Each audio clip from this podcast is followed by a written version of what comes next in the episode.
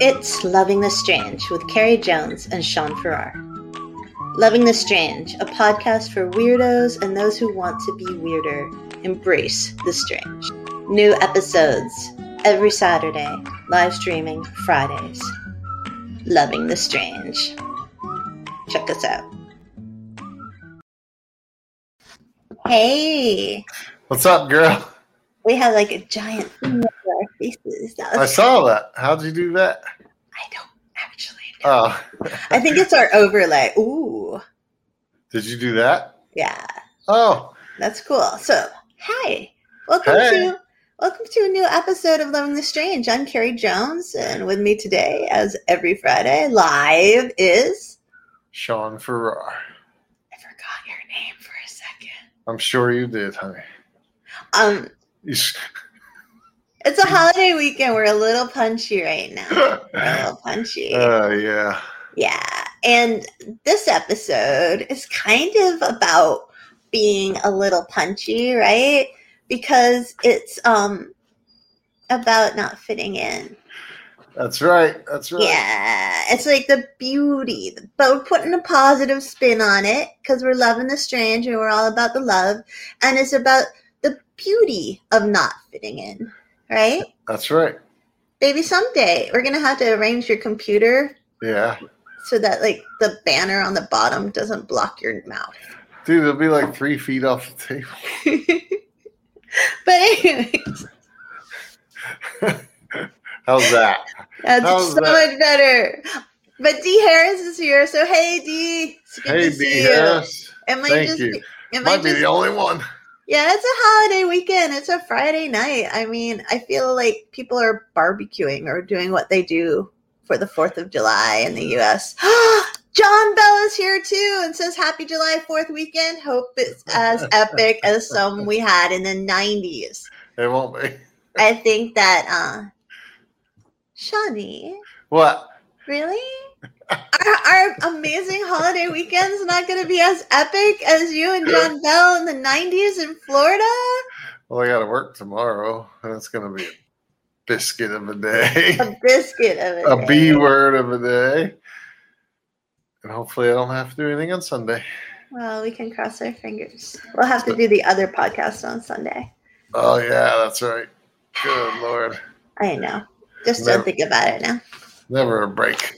Yay! So Allison's back from nationals, and hopefully she'll tell us about that. And um, but before that, I think we should talk about what our podcast is about today, Okay. right? Tell us all, huh? Okay, so Fill me in.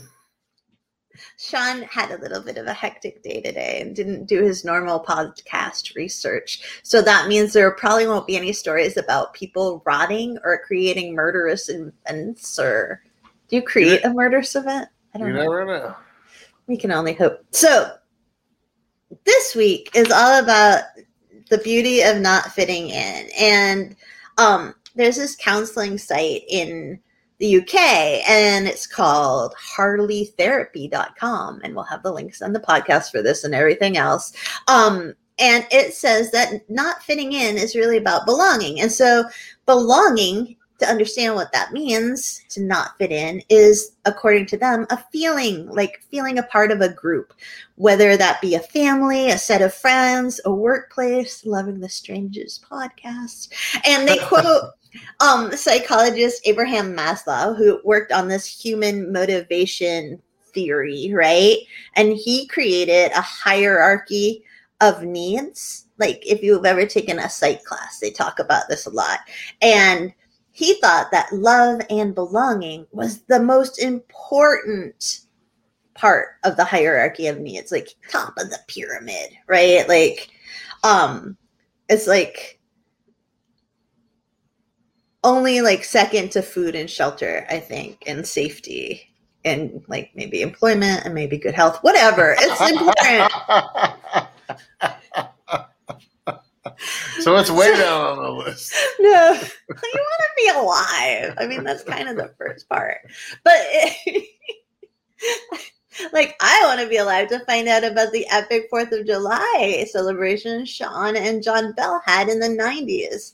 And I bet, babe, in the '90s when you're hanging out with John, you felt like you belonged. I bet you felt like you were part of a group, didn't you? Well, I was, but I was always, uh, except for my really nuclear group, which included John. I was more on the fringes. Than, Yeah. than he, he he was. Yeah, he was he was way more social back then for sure. Was was John the skeleton that held all your friends group together?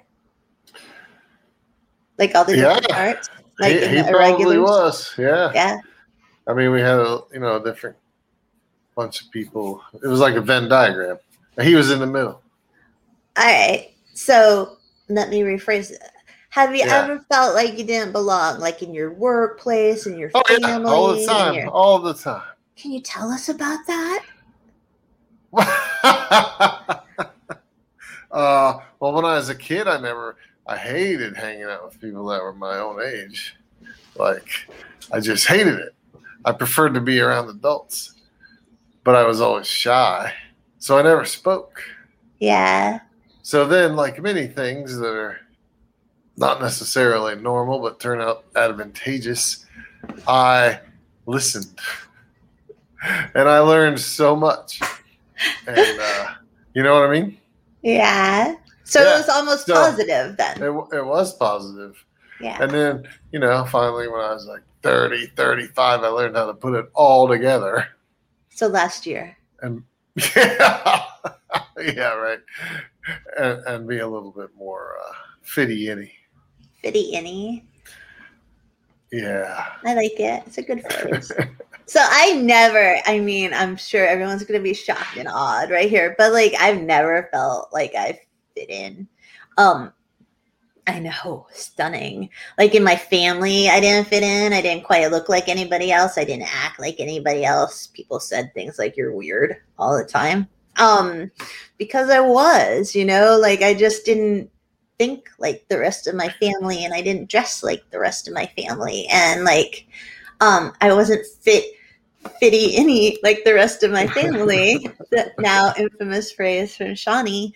Um and like it just didn't work. And I was in a really rich town and I was the poor family you know when I was growing up as opposed to when my brother and sister were and they were a lot older than me so I was kind of older youngest kid and I didn't fit in because I had a funny accent because I tried to get rid of my sloshy S's and like I just didn't fit in, you know? And that's okay. And even as a grown up, I don't feel like I fit in with other writers. A lot of like I love them all, but I'm always like, oh, I don't fit in. As Sean knows, having gone to many a conference with me. You And do. you do a great job of blending in public. Like you're a pro at fitting in. Outwardly. but- right, but you're not like when they say, "Okay, we're business is over. Let's go have some drinks or something." You're like, "Ah, let's go back to the room." That's because I have social anxiety. um, but it's like you know, I didn't fit in as a journalist, and I didn't fit in as a politician at all. I mean, yeah, they made fun of me about not fitting in, honestly, as a politician, which is okay because I didn't. Um, and you know what? That's okay because when I didn't fit in, it gave me an excuse to try something new. Like it gave me an excuse to try to create my own space and stuff. You know what I mean? Like, of course. and like you didn't feel like you fit in when you were a police officer. No, Right. I was I was a little different than most everybody. Yeah. You're so vague. Huh? Like- you're like so vague. I could be like, I specifically didn't fit in because they said this and this and this, and you're like, yeah, I just I didn't fit in. Well, I don't know that they uh, that they said would go on all night, but a lot of things they said I just didn't agree with. Yeah, and it, and I, and I, I think honestly it was it all boils down to like humanitarianism and and being able to live in a gray world instead of black and white you know what i mean yeah, and a lot of people who don't fit in or feel like they don't fit in is because they do live in those like liminal spaces, those place. Ooh, that was a big word. I feel like Do I get pretentious points for that word? I feel like I could get some pretentious points for that. word. liminal Yeah. not anymore because you've been practicing all week Oh, damn. All right, fine. Tell everybody, Sean. Tell everybody. you you explained it to me in detail the other I day. did, I did we've actually done a podcast on it. I think you forgot. I do- I didn't forget. I don't even fit in in my own family. Anyways, there's all these like really um good things is what I'm trying to say about being in those liminal spaces and not fitting in all the time, right? Like in high school, like I think maybe this was like what it was like for you and maybe John Bell can tell us. But like I wasn't like, hey, I fit I had friends from all different cliques, I guess, you know, because it was a long time ago when cliques were big and very breakfast clubby, you know, and like I had jocks who I was friends with, and I was friends with the smart kids, but I wasn't quite the valedictorian.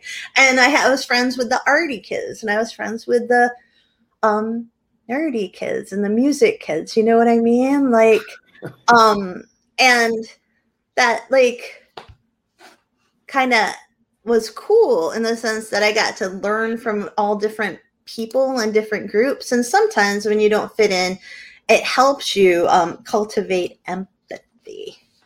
Do you know what I mean? Like because you can Either like, that or anger. or anger or anger. Um, but there's this great quote that I have somewhere. Hopefully, I'm not making noise with the um No, you're good. You're good.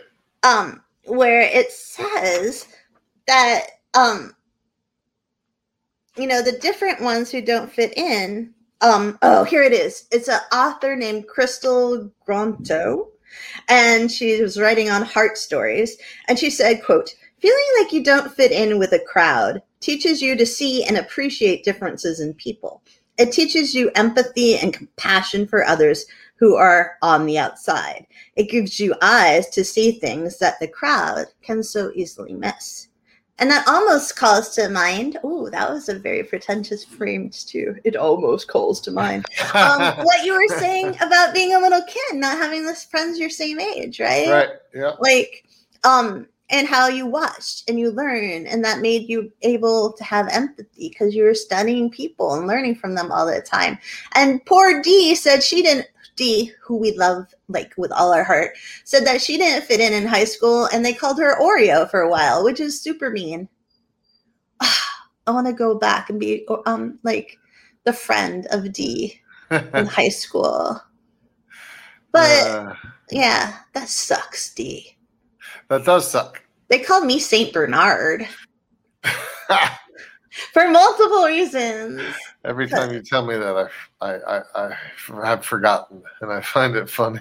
It's because I was such a goody goody. But you weren't a big old dog, though. Oh, that's a very sweet thing for a husband to say and gives you so many points, baby. But my last name was Barnard. So it was like Carrie. Barnard, St. Bernard. Well, other people might not know.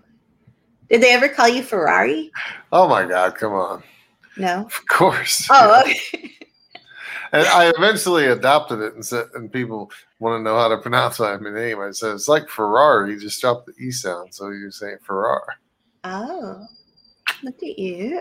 Yeah. And Nancy, who I also love with all my heart, said in the chat that she was called Chubby Checker in high school.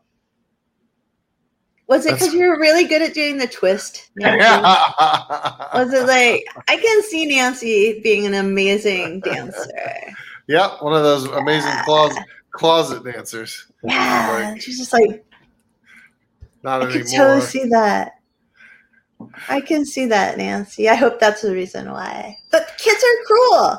And like it's so easy to feel alienated and like you don't fit in, you know? Like um Doug Marshall says St. Bernard brings the booze in a little keg that hangs around her neck. And you know what? I don't do that, Doug Marshall. No, she doesn't even bring me booze. I don't. I'm so sorry. I'm I'm failing in my I'm failing in my path. And Nancy said it was not because of she was really good at doing the twist. We're sorry, Nancy. And we're sorry, D. Kids are cruel little punks sometimes, you know? Kids And you remember it. Horrible each You remember it all, you know?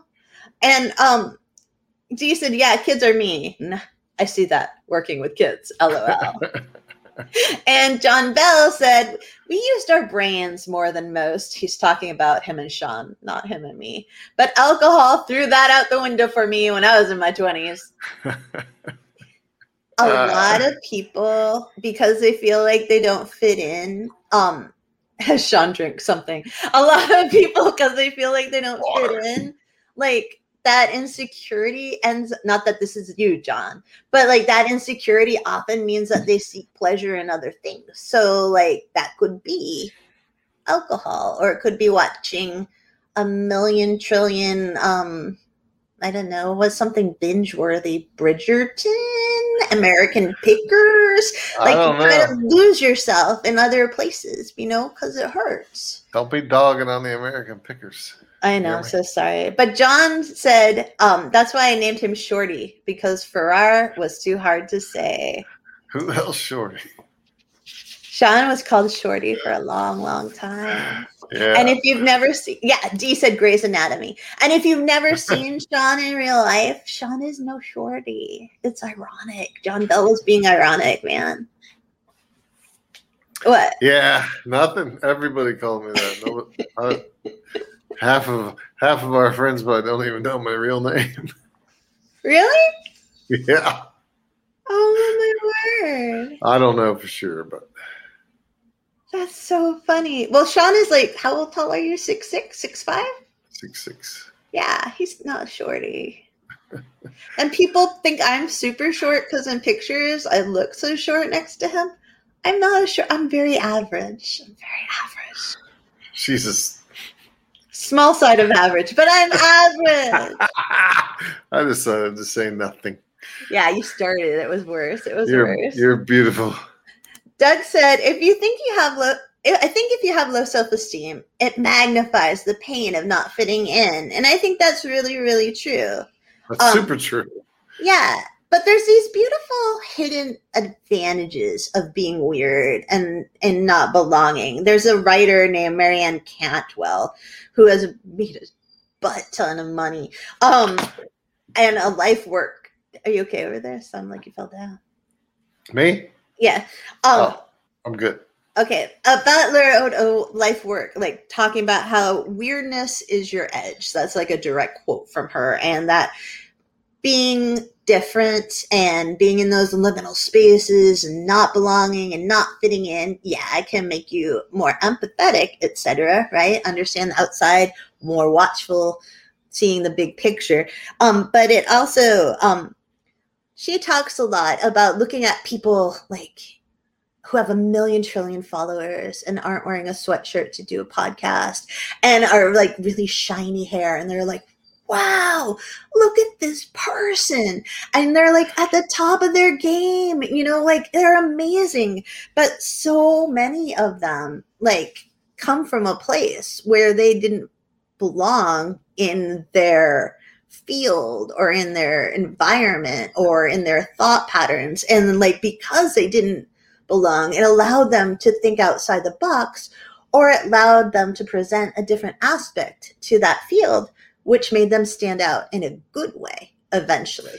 Once they embraced that and like, we're like, yeah, I'm weird, and this is who I am, and this is what I'm gonna be, and we're gonna make a silly podcast, or we're gonna be like her example is uh the guy for, who made the TED Talks. And he was this guy who ran conferences and organized them, but he had no attention span.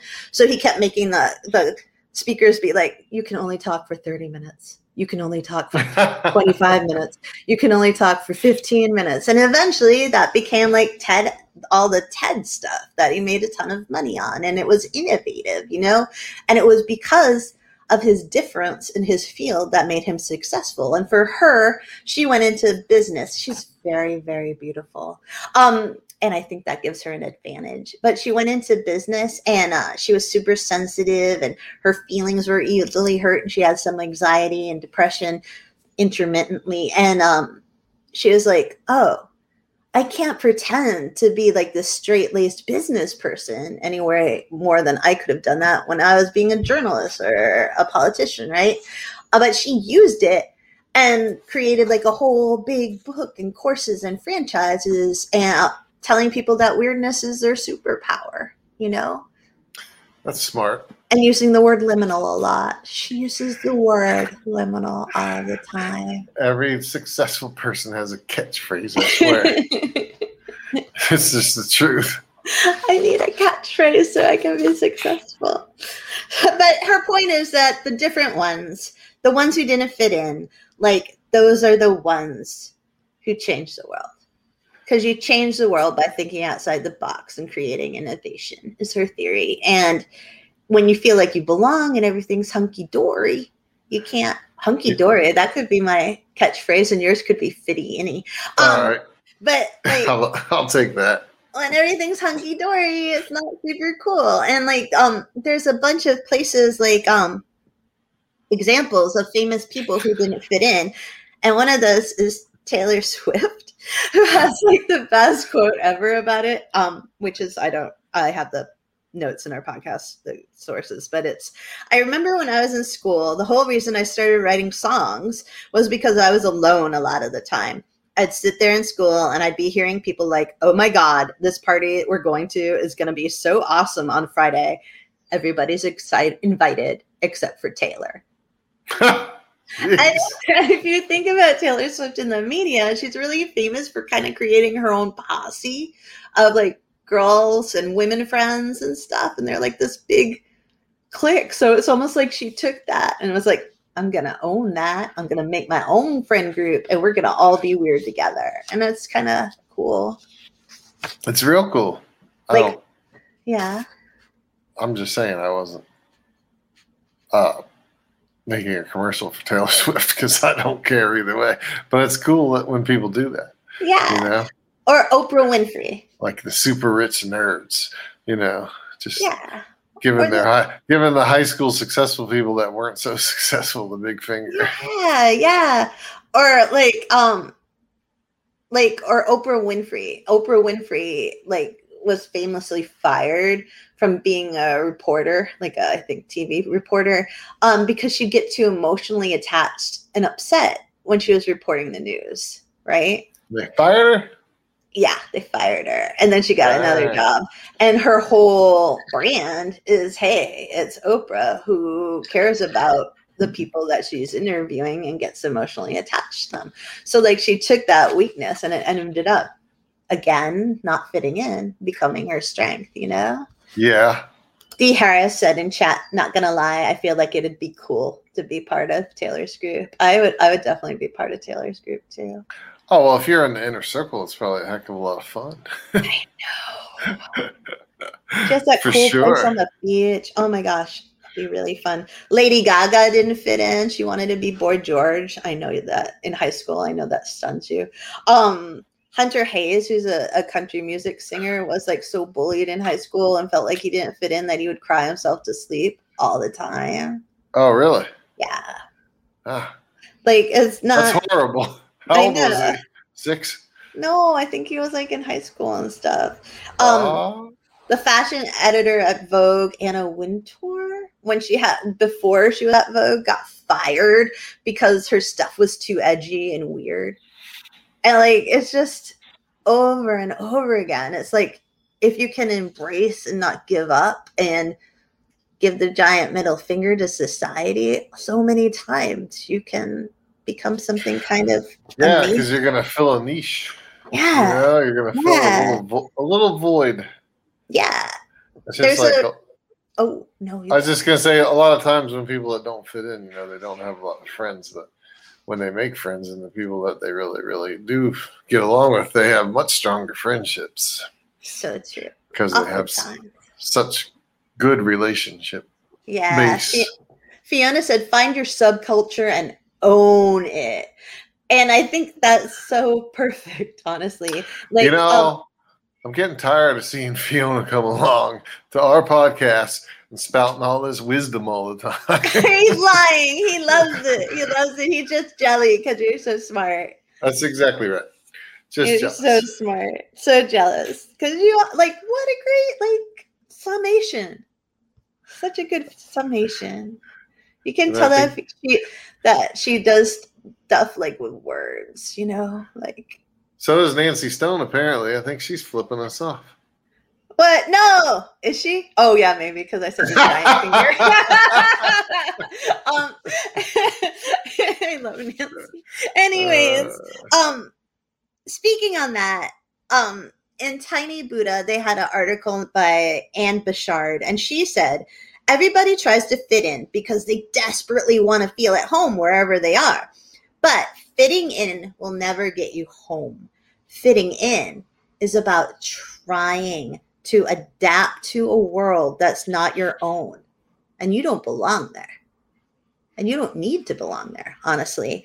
And then she goes on to say belonging is inhabiting the world as the real you.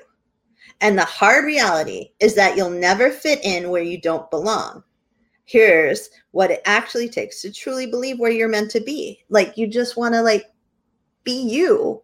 And if you can't be you because you're busy trying to be, I don't know, Lady Gaga, um, then you can't ever have that feeling of completeness and and acceptance and belonging. You know what I mean? Like I do.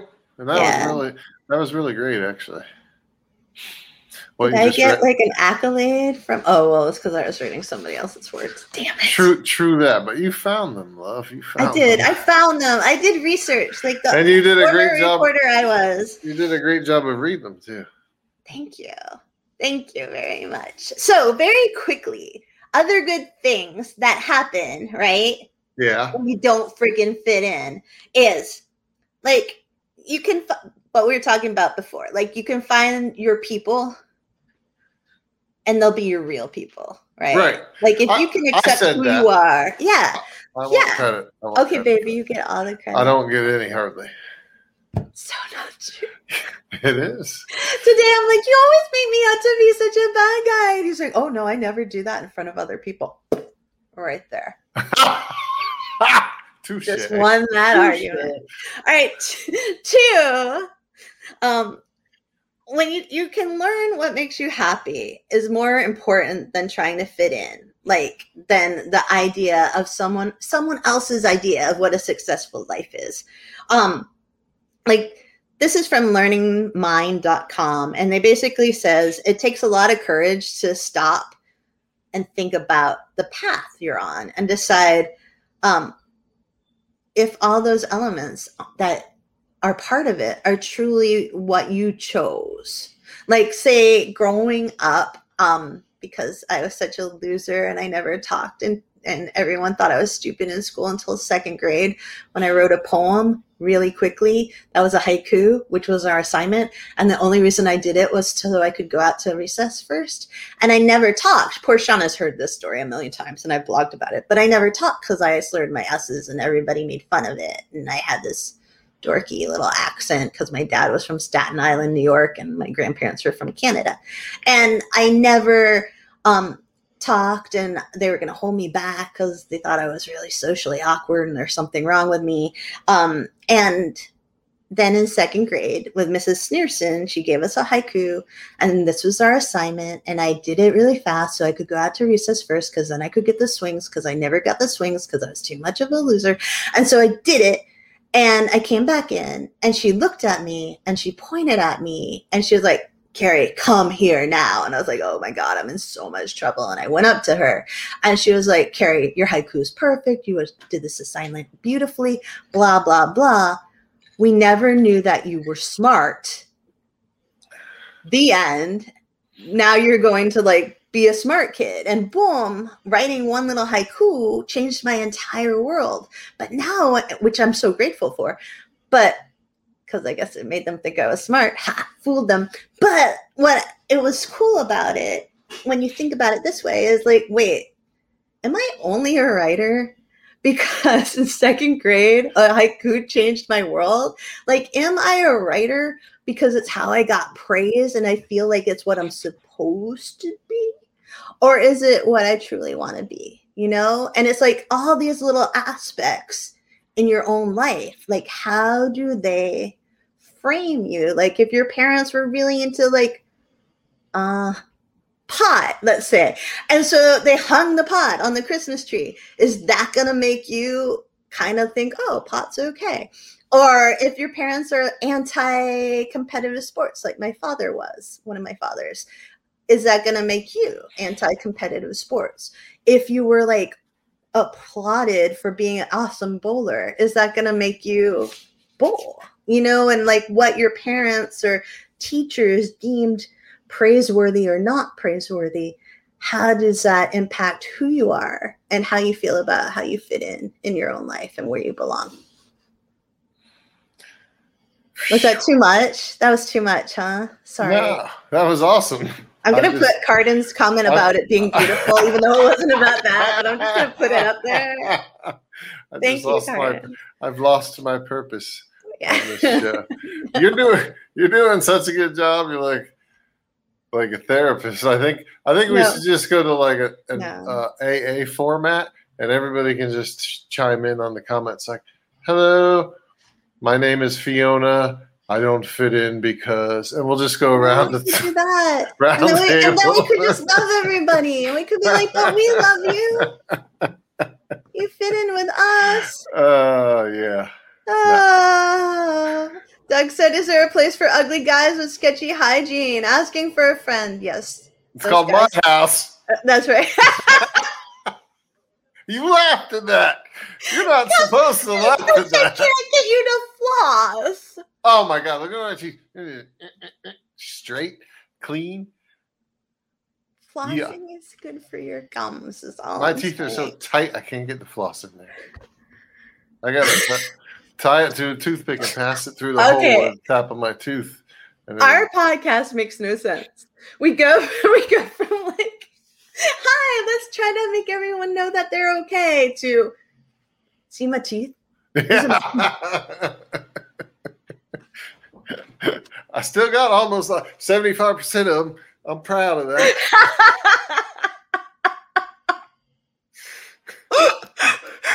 Uh, Nancy said, No one looks at a tree and says to it, You don't belong, you weirdo. So I try not to say to that to myself either. Nancy Stone, that's brilliant. That's brilliant. But I said that to a tree right before I cut it down before. He has, because he's a jerk about it. and I cry because I'm a weirdo who cries when Sean cuts down trees or even He cuts does. back. I can't even cut a branch around here. I, I do. I mean, if it came through the window screen, she would be like, "No, leave it alone.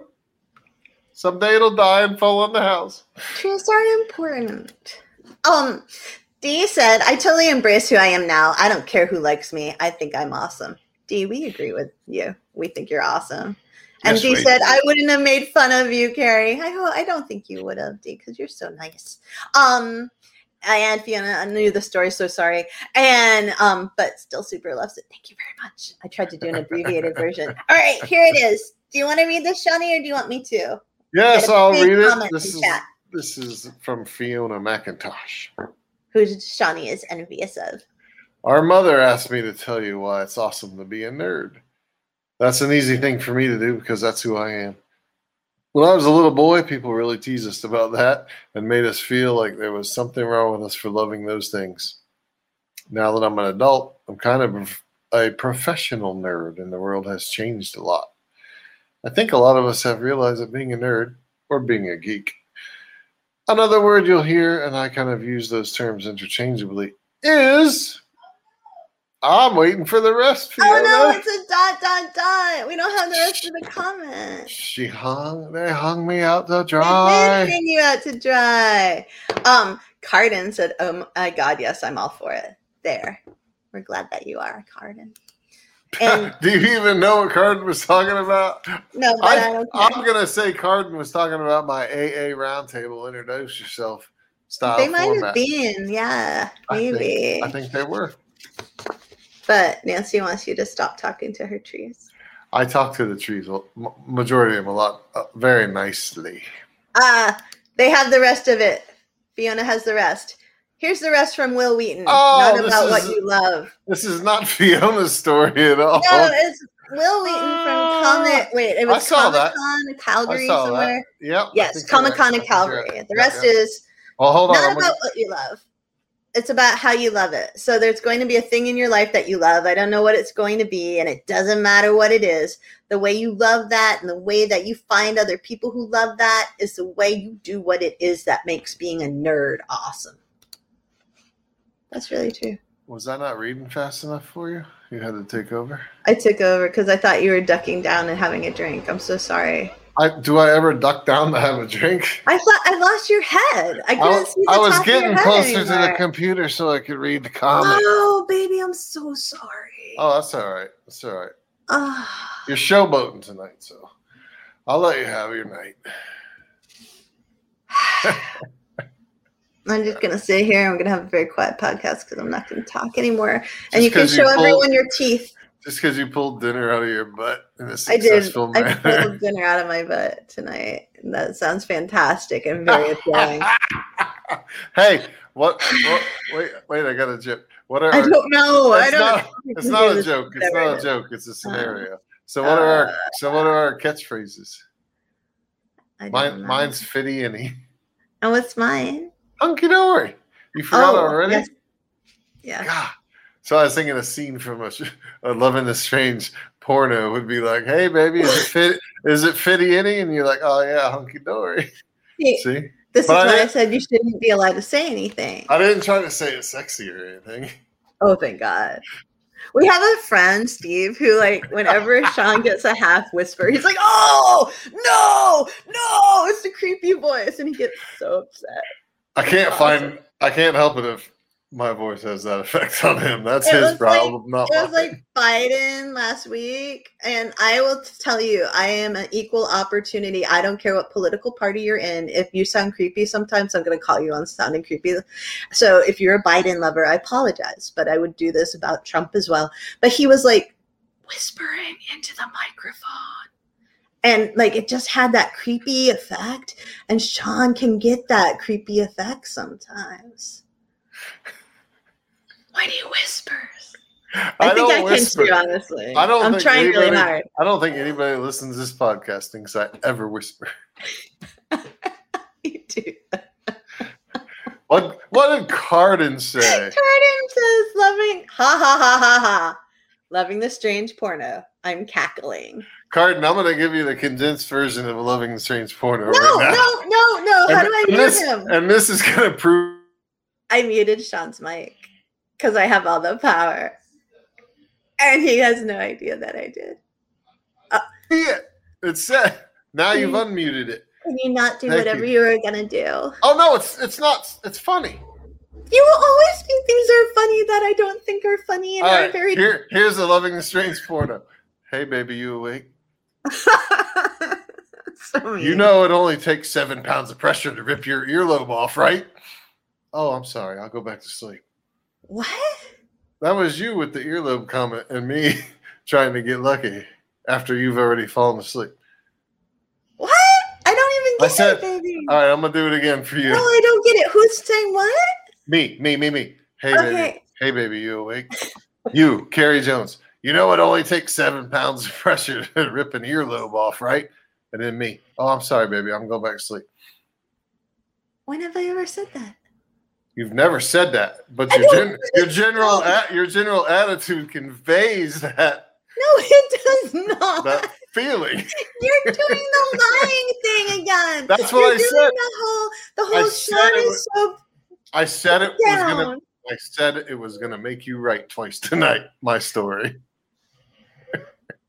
I prefaced with that.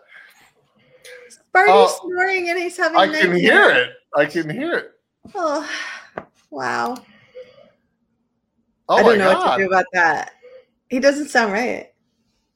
I think you've traumatized him with that story. You can't hear it. You're wearing headphones, love. He can hear everything. He's a dog.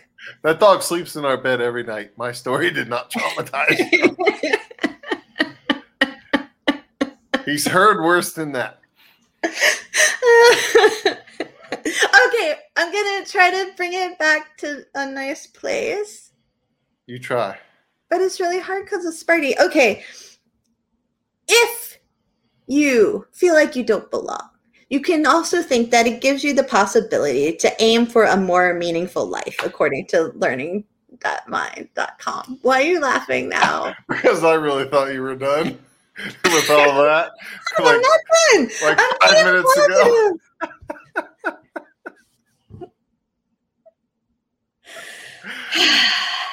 Keep going, baby. So to understand that, right? Yeah. Here's a direct quote. I don't know. Much I of our focus on outward signs of success, such as making money or shopping, might come from an underlying fear that our lives are meaningless. Viktor Frankl, the Australian neurologist and psychiatrist, as well as a Holocaust survivor, said that when a person can't find a deep sense of meaning, they distract themselves with pleasure, which is what we were talking about before, right?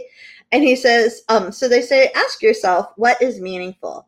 Does this thing that I'm doing right now, this podcast, you, you, you, you just made me me meaning? you just made me really depressed. No!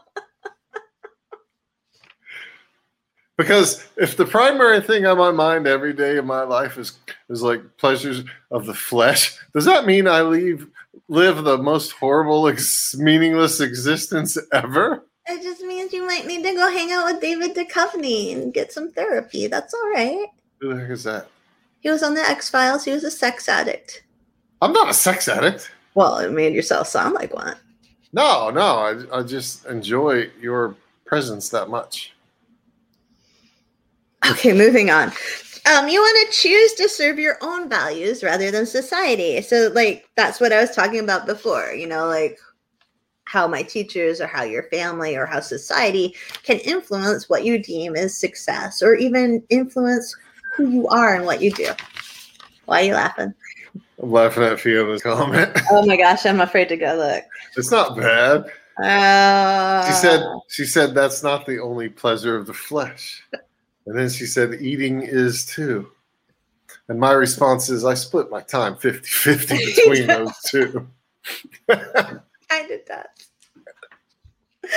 Uh, anyways, when you choose the things that make you happy, you have a more authentic life. And when you have a more authentic life, then you're going to feel like you belong in it and that you belong in your skin. You know what I mean? I did. Um, and there's a whole bunch of different ways that people can feel like they don't belong. Like it can be bullying, it can be abusive relationships, medical issues, trauma. But sometimes it just comes from a regular old lack of confidence, right? Or belief that who you are really is unworthy, which is why we're going to talk about something hopefully slightly more uplifting right now, um, which is like some awesome stories from Reddit that were compiled and it's just these people's moments of dumb and weird and they're so relatable and they make you think about how we're all connected. You know, I've got a bunch of stories here that you so kindly printed out for me, but I don't see how they fit with tonight's topic, but they're funny, so I'm going to tell no i just explained i just explained all right so if part of the reason that we feel like we don't belong is because we're so hard on ourselves for making stupid little mistakes like Oh, the time oh. that I was at Yeah. Expo America and my skirt fell off when I got out of the taxi in front of a whole line of people so at the hotel. instead of saying Like- something cool to yourself like, oh, you stupid space cadet, you're Yeah. like, oh my God, I don't even belong in the human race for being so stupid. Yeah, some Right. of us beat ourselves up over and over and over again for like making a mistake in our query letter to an agent or having our skirt fall off when we're, you know, in New York City. Or messing It, up. ju- it happened yesterday, too, actually. It she was walking out of the office and it fell right to the floor. but I was lounging in my desk chair. Fiona asked if I was commando. I was not commando either time. Thank you very much because that's not how my mother brought me up. But maybe if my mother hadn't brought me up, I would have been. Who knows how she's influenced me. But um, the first time at Book Expo America, I was carrying like this huge bag of books. It was super heavy. I got out of the taxi. There's a line queued up right, right in the front of that line is a little boy, like eight, nine, ten years old, with his dad, and his mouth was like. His dad was like, Don't tell your mom, son. Shut up. it was so bad. It was so bad. And I was like trying to stoop and not drop all the books because they're books and hold up the waistband of my skirt. It was not a pleasant moment. But I lived through it and I dad. haven't found it on the internet anywhere. So I think it's okay. No. They don't and have it just a. makes me more human. And that's the point. If we tell these stories and other people share their stories, then we can all realize that, yeah, we all mess up and we're all dorky and adorable sometimes. And it's okay to lose your skirt in public. And it's okay. I don't even know. I don't Hey. know. Tell me, That was such a diss. I don't even know what these stories matter to our podcast. who said that? You did. Not your stories. Oh, these stories. I wanted you to relate. I know you did to the smarter people already. They probably got it the first time, but I needed a second go round. And now I understand. Thank you. Okay. You see these bags under my eyes? Look at that puffy crap. I need some some of that expensive lotion or something. Puts the lotion on his skin. Oh, that's my role. I know. And you can say it in a creepy, whispery voice, but not to Nancy's trees. All right, you ready? You gonna share one? Because you get to talk. Oh yeah, and this first one, I'm gonna do it because I've done it myself. Cucumbers. Oh, for my eye. See, I don't eat cucumbers, but we could. No, never mind. Um. Sean said um cucumbers because Fiona said in the chat Oh, for my, for- for my eye ba- for my eye bags, which Yes. if you're not watching the podcast, are actually not that good looking right now. Oh my gosh. But I- you're so What? much more handsome in real life. I don't know what's wrong with your computer. I know. I need Oh. a. I need a. Can I get a filter for my can't my I think computer it's your camera? angle, honey. It's your angle. Carden There. said everyone How's has that's perfect. Carden says everyone has experiences of overwhelming embarrassment, especially in public. Oh really? Mhm. Oh, Now read the story, Sean. What did you do? You okay. digressed, my This is not my story, but I've done it before. Okay. And a, not a long story. Had a lapse in judgment and decided to clean the end of my razor with my finger by swiping across it. You know the rest. You did that? Oh, I've done that like multiple times. But you're so detail oriented. That's hard to believe. Everybody just doesn't live in the moment once in a while. And you know how the hairs get stuck in there and you bang and bang and bang it till the head falls off. And sometimes you just get mad and then zing and you've cut four slices in your finger. That's why it's safer to use a single edge razor. You only cut yourself one time. That's so painful. Like I hurt just thinking about it. No, it didn't it? hurt. It's a What? razor. Razors Doesn't- kill. Well, it's just your fingertip. It's not a real high sensitive area. But anyways, Oh no. you you smoke enough crack and you burn that right off of your so, so the skin's deadened. You can't hardly yeah, feel. it. everybody else is like, ah, you're just too tough, Shawnee. Too tough. No, I think it goes so fast you don't have time to hurt. And I have oh. done this and it stupid. hurts a lot and it's super bloody. And then you watch the blood go down into the shower drain and you're like, oh my gosh, I'm in a horror novel. And then it's terrifying. The whole thing is terrifying. Well, I haven't luckily done it since I got so old. I had to start taking a baby aspirin every day because then I'd probably bleed out. God, Kaiden is so right. Fingertip is the worst part. Have you never had a finger prick at the doctor, Sean? Well, I have yes, but that little thing goes so fast. Pow! Have you never cut a word out a you're just so sexy and studly. Wow, you're so tough. Wow. I'm not tough. You had what were you doing to me a while back? And I was whimpering. Oh, cleaning my ears. Don't tell people that. All right. So I'm gonna move on to another story.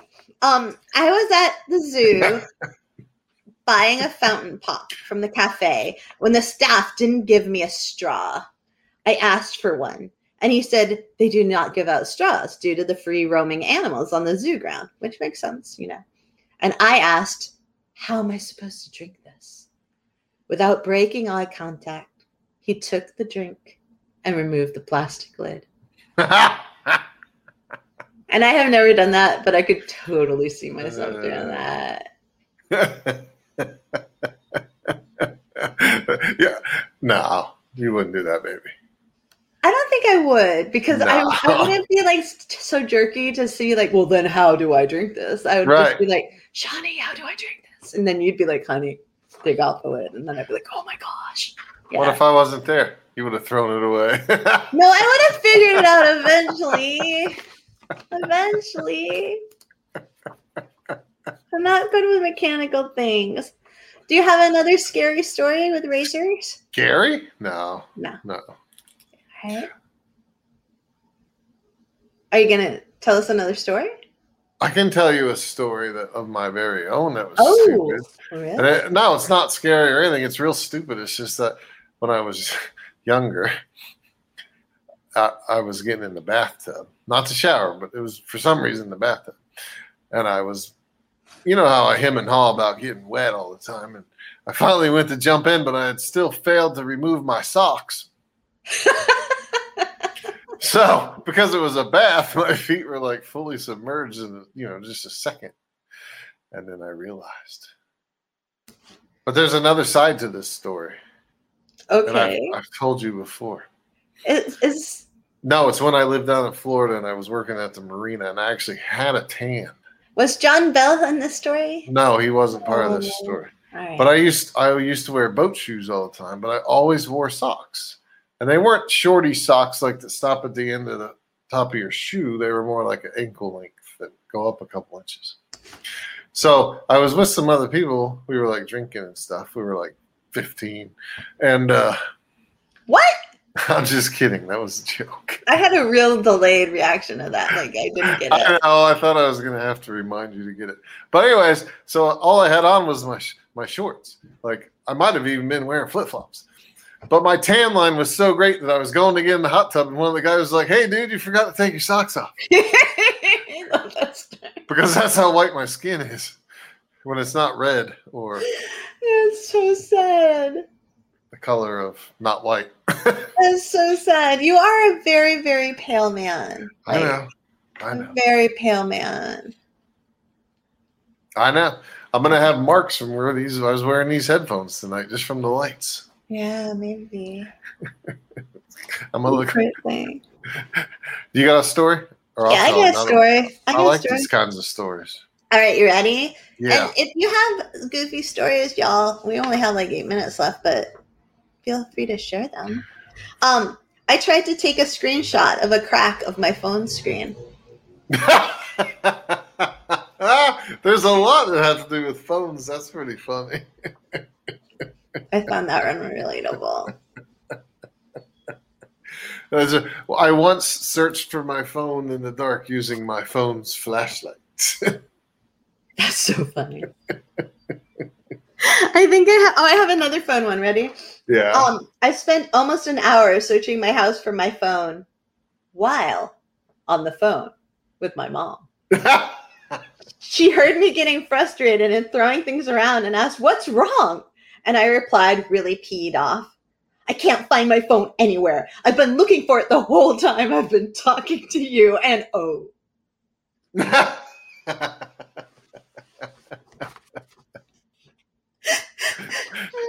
you know, I do I do stuff like that all the time. I wish I could just think of an example because uh, I really do. I, I have another phone story. Ready? Yeah. Just to have our phone stories over from us. I was on the phone with my boss. He was asking me if I was at work yet. I said, No, I wasn't. He asked me why not. I said, I couldn't find my phone. He said, Sting, that's the name of the guy on the Reddit thread. Sting, do me a favor. Look at your hand. I go, I'm looking for my phone. He said, Sting, shut the F word up and look at your hand. So I look at my hand. It's empty. He goes, No, you dumb S word. Look at your other hand. So then I looked at my hand that was holding the phone and I said. I found my phone. And he said, Yeah, no S word. Now get the F to work. And that sounds like the best boss ever, honestly. Like, you know, that boss has it together. Well, either that or Sting is so stupid. The boss totally believes him, doesn't think he's lying, and knows how to walk him through it. I know. Cardin said multiple times they've had their glasses on top of their head while trying to look for their glasses when their vision is terrible without their glasses. LOL. My mom did that all the time. All the time. We were late all the time because she was looking for her glasses, which were on her head. So frustrating. D has one. Yeah. we read D's? All right. I have one, says D. Harris. So I was a freshman in high school, and it was after school, and I was waiting for my bus. A friend of mine was talking to us and missed her bus. When she realized it was leaving, she ran, hitting the bus with one hand and holding her backpack in her other hand. She did this in front of the whole school. Needless to say, everyone was laughing.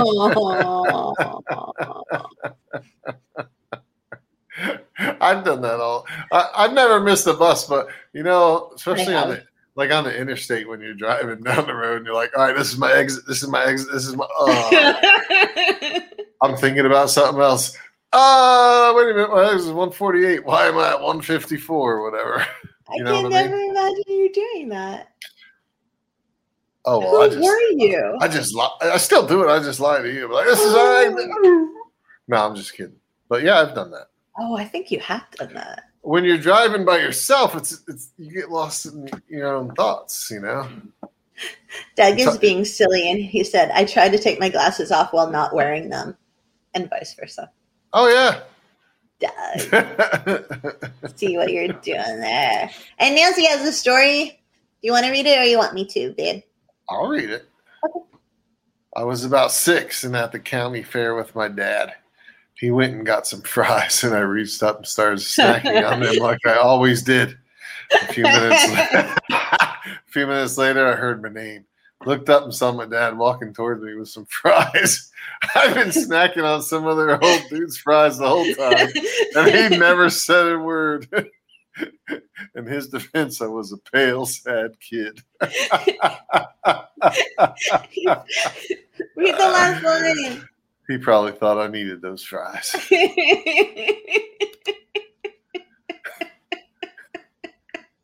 so terrible. You should have said, "I'll take, I'll have me some of them French fried taters." Is that a line for something? Yes, I've told you this a hundred times. It's from Sling Blade. Oh, I'm so sorry. That's all right. No big deal. I failed again. I tried to watch it with you, and you fell promptly asleep.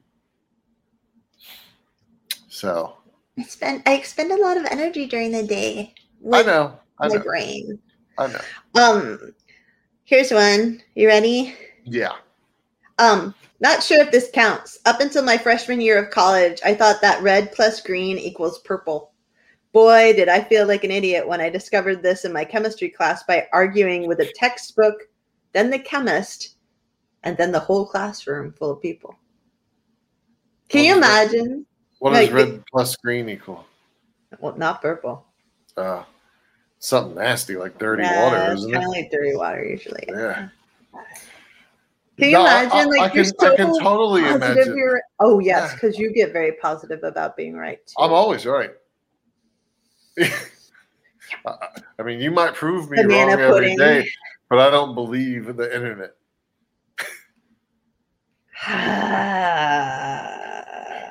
Can I, I read was- one last one because it's really funny? No, first you Oh. need to apologize. I was right about the banana pudding. I just made Banana pudding It's vanilla. Pu- though. It's rare. it does exist, but Yes. banana pudding, as we know it in our American continental American society, is not banana pudding. It's vanilla pudding with bananas and vanilla wafers in it. Anyways, move on, baby. It's a dish. It's a dish. All right, ready? When Mhm. I was a kid, about twelve or so. This is not me. This is the Reddit user. We'll decide that after we hear it. it does sound like something I would do, though. When I was a kid, around 12 or so, I wondered what it was like to smoke. My parents were smokers and often had me roll their cigarettes for them. I grew up in the 80s where smoking around your kids and all that dangerous stuff was acceptable. So I had convinced an equally stupid friend that we should go roll a cigarette and smoke it while my parents weren't home. We get the cigarette tubes out and the roller, but we couldn't find the tobacco. Hmm, well, we were intent to smoke that day. So, what was the next best thing? Catnip. Awesome idea. Somehow I felt like even more of a rebel. So we rolled the catnip up in a cigarette tube and headed outside with it.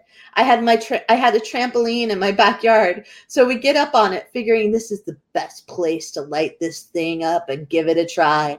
So with catnip smoke in my mouth, I light the thing and the whole thing was so dry it burnt straight down to my lip in a big flash and sizzled and cracked and almost burned my eyebrows off. And the sparks and ashes fell onto the trampoline and burnt a big old hole right through the middle of Oh, the trampoline.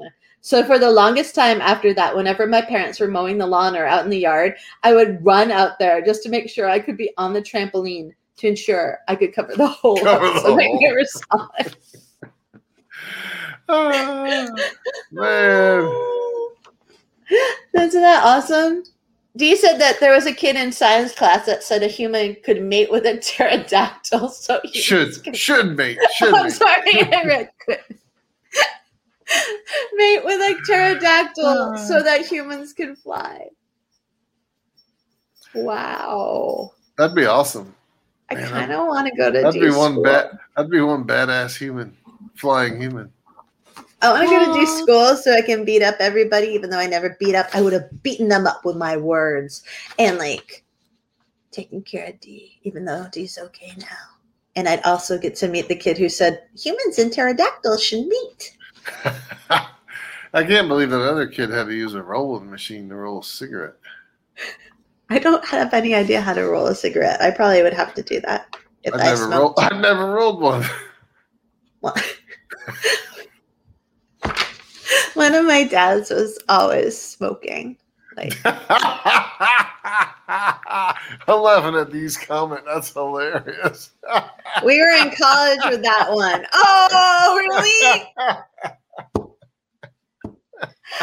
You said we were in college with that one, but thanks, Carrie. That makes it even better. Well, you were giving that other person a lot of credit. That's all.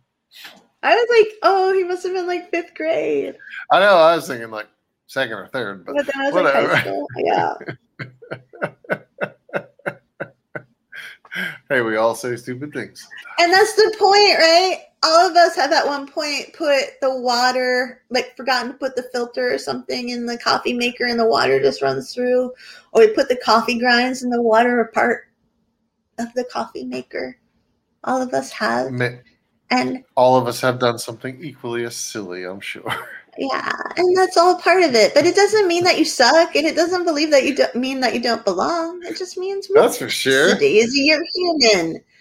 Human. That means you need to go invent a coffee machine that doesn't use filters. Like whoever invented Cur- the Keurig machine probably did that exact same thing you did, baby. Maybe, maybe they did it like a million trillion times, and they were Yeah, like, enough. That's right. enough.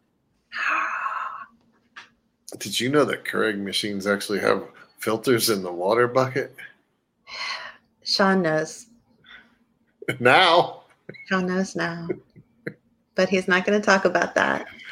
Uh, okay. Anyways, Yeah. you want to say something like positive and affirming as we end the fo- podcast? I was going to call it the podcast. Am I not positive? No, I just was trying to give you the chance to sum it up because you said I was showboating. Oh my God.